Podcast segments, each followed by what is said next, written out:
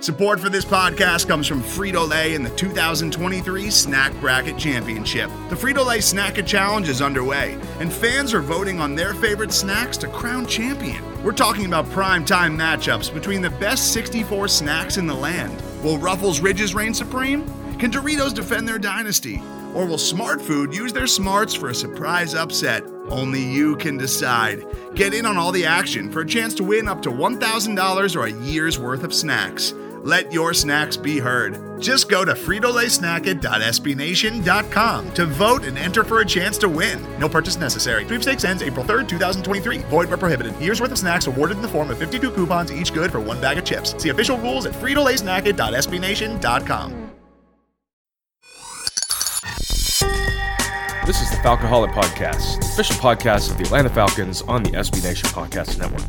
This is Dave Walker, and we're here with a quick news update some of the uh, items surrounding Atlanta Falcons. And fortunately, we're going to start off with uh, sad piece of news uh, because of the content. Uh, just be forewarned, this involves uh, child sex uh, allegations. but the Falcons have released veteran linebacker Barkevious Mingo. He signed this offseason for about a million dollars guaranteed. Um, it came out this weekend uh, after he was arrested uh, and released on $25,000 bond uh, that he was alleged to have uh, committed child sexual contact. Uh, it's a child sex offense. this incident apparently occurred two years ago, July 4th weekend of 2019. I don't want to get into too many of the details. They're pretty graphic and not something that we want to rehash here at the Falcoholic. You can go to thefalcoholic.com. We have a couple of articles up about Mingo, including uh, the cap implications of uh, terminating his contract uh, at this point. Uh, likewise, uh, it includes some information towards an SI article that you can read that has some of the more, uh, you know, lascivious details of what happened. Be forewarned before you read that. It is explicit, it is disturbing, um, and uh, please keep that in mind before you go and read anything related to this. Uh, I think, given the allegations, given the fact that um, the police felt that there was enough there to arrest him, this was the right move by the Falcons. They they didn't have a choice here. Uh, and realistically, I, I, think if they had tried to wait this out, even just from a public relations standpoint, it would have been a disaster for the team. This was the only move they had. Uh, reasonably, you know, I've, seen some people argue they could have put him on the reserved list, the commissioner's uh, reserved exempt list, uh, while the investigation continued. But uh, this is too toxic. This is something you have to get away from.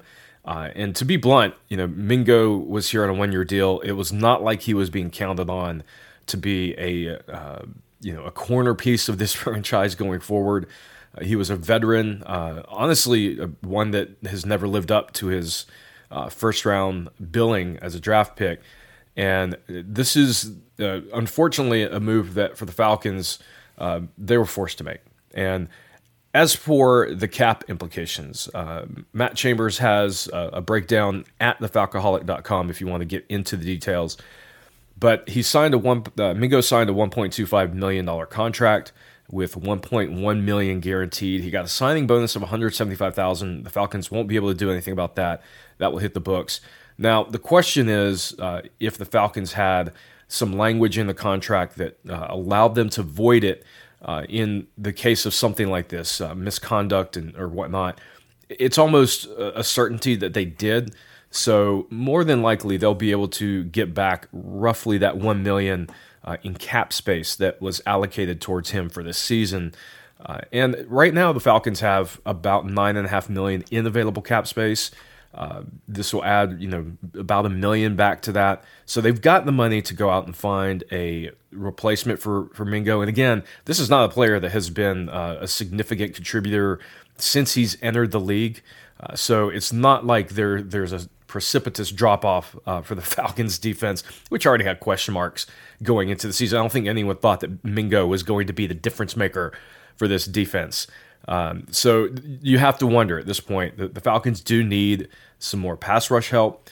could they look at Justin Houston, um, who is you know he's he's on the wrong side of thirty, but as a pass rush specialist, someone who just comes in for that purpose, uh, he could make a lot of sense. Of course, Houston did go uh, to UGA, so there are some connections to the state. You've got other names like Melvin Ingram, Olivier Vernon, uh, who are uh, you know, guys who are currently recovering from injury. Uh, and then you have some other guys like Trent Murphy, Adrian Clayborn, Everson Griffen. Um, Chambers does a great job of covering this at thefalcoholic.com. So go there uh, for his write up on what the Falcons may need to do. But again, uh, the Falcons have rightfully terminated the contract of Barkevious Mingo on the heels of the child sex assault allegations. Um, Today's episode is brought to you by Cars.com.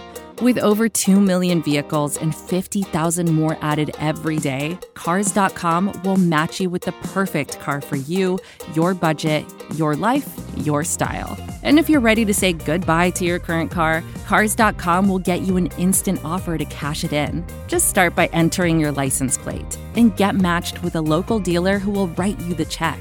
So whether you're looking to buy or sell, just go to Cars.com. It's magical. Moving on to something a little bit more positive. Uh, the Falcons did announce training camp dates. Uh, and this is interesting there's some different details here that I think uh, you guys need to pay attention to. In the past, obviously, the last time fans were able to be at training camp was in 2019 um, up at Flowery Branch. There is a limited number of dates. Uh, in the past, I think we had two and a half, maybe three weeks worth of uh, dates that fans could go up to uh, Flowery Branch and watch the team practice. This is a little bit over a week worth of practice. And in total, there are six uh, training camp dates that are open to the public. Uh, the first of those dates is Saturday, July 31st. Uh, the practice starts at 9:30 a.m. The gates open at 8:30 a.m. Uh, the next day, Sunday, August 1st, uh, is the next day that's open. Then you've got two days during the week Tuesday, August 3rd, Wednesday, August 4th, uh, and then Thursday, August 5th. So three days in a row, uh, right there in the middle of the week. I know for some of you, your kids may be starting back in school. It may be tough to make those dates. I will say, historically, the midweek practices tend to be less crowded, uh, but we'll get to the, the details of that in just a second. Finally, Saturday, August 7th, the Falcons have done this for a few years now. Uh, they will have a practice at Mercedes Benz Stadium. That practice starts at 2 p.m., the gates open at 1 p.m. Uh, you do have to purchase tickets for that event. They are $5 a piece. You can go through Ticketmaster to get those tickets.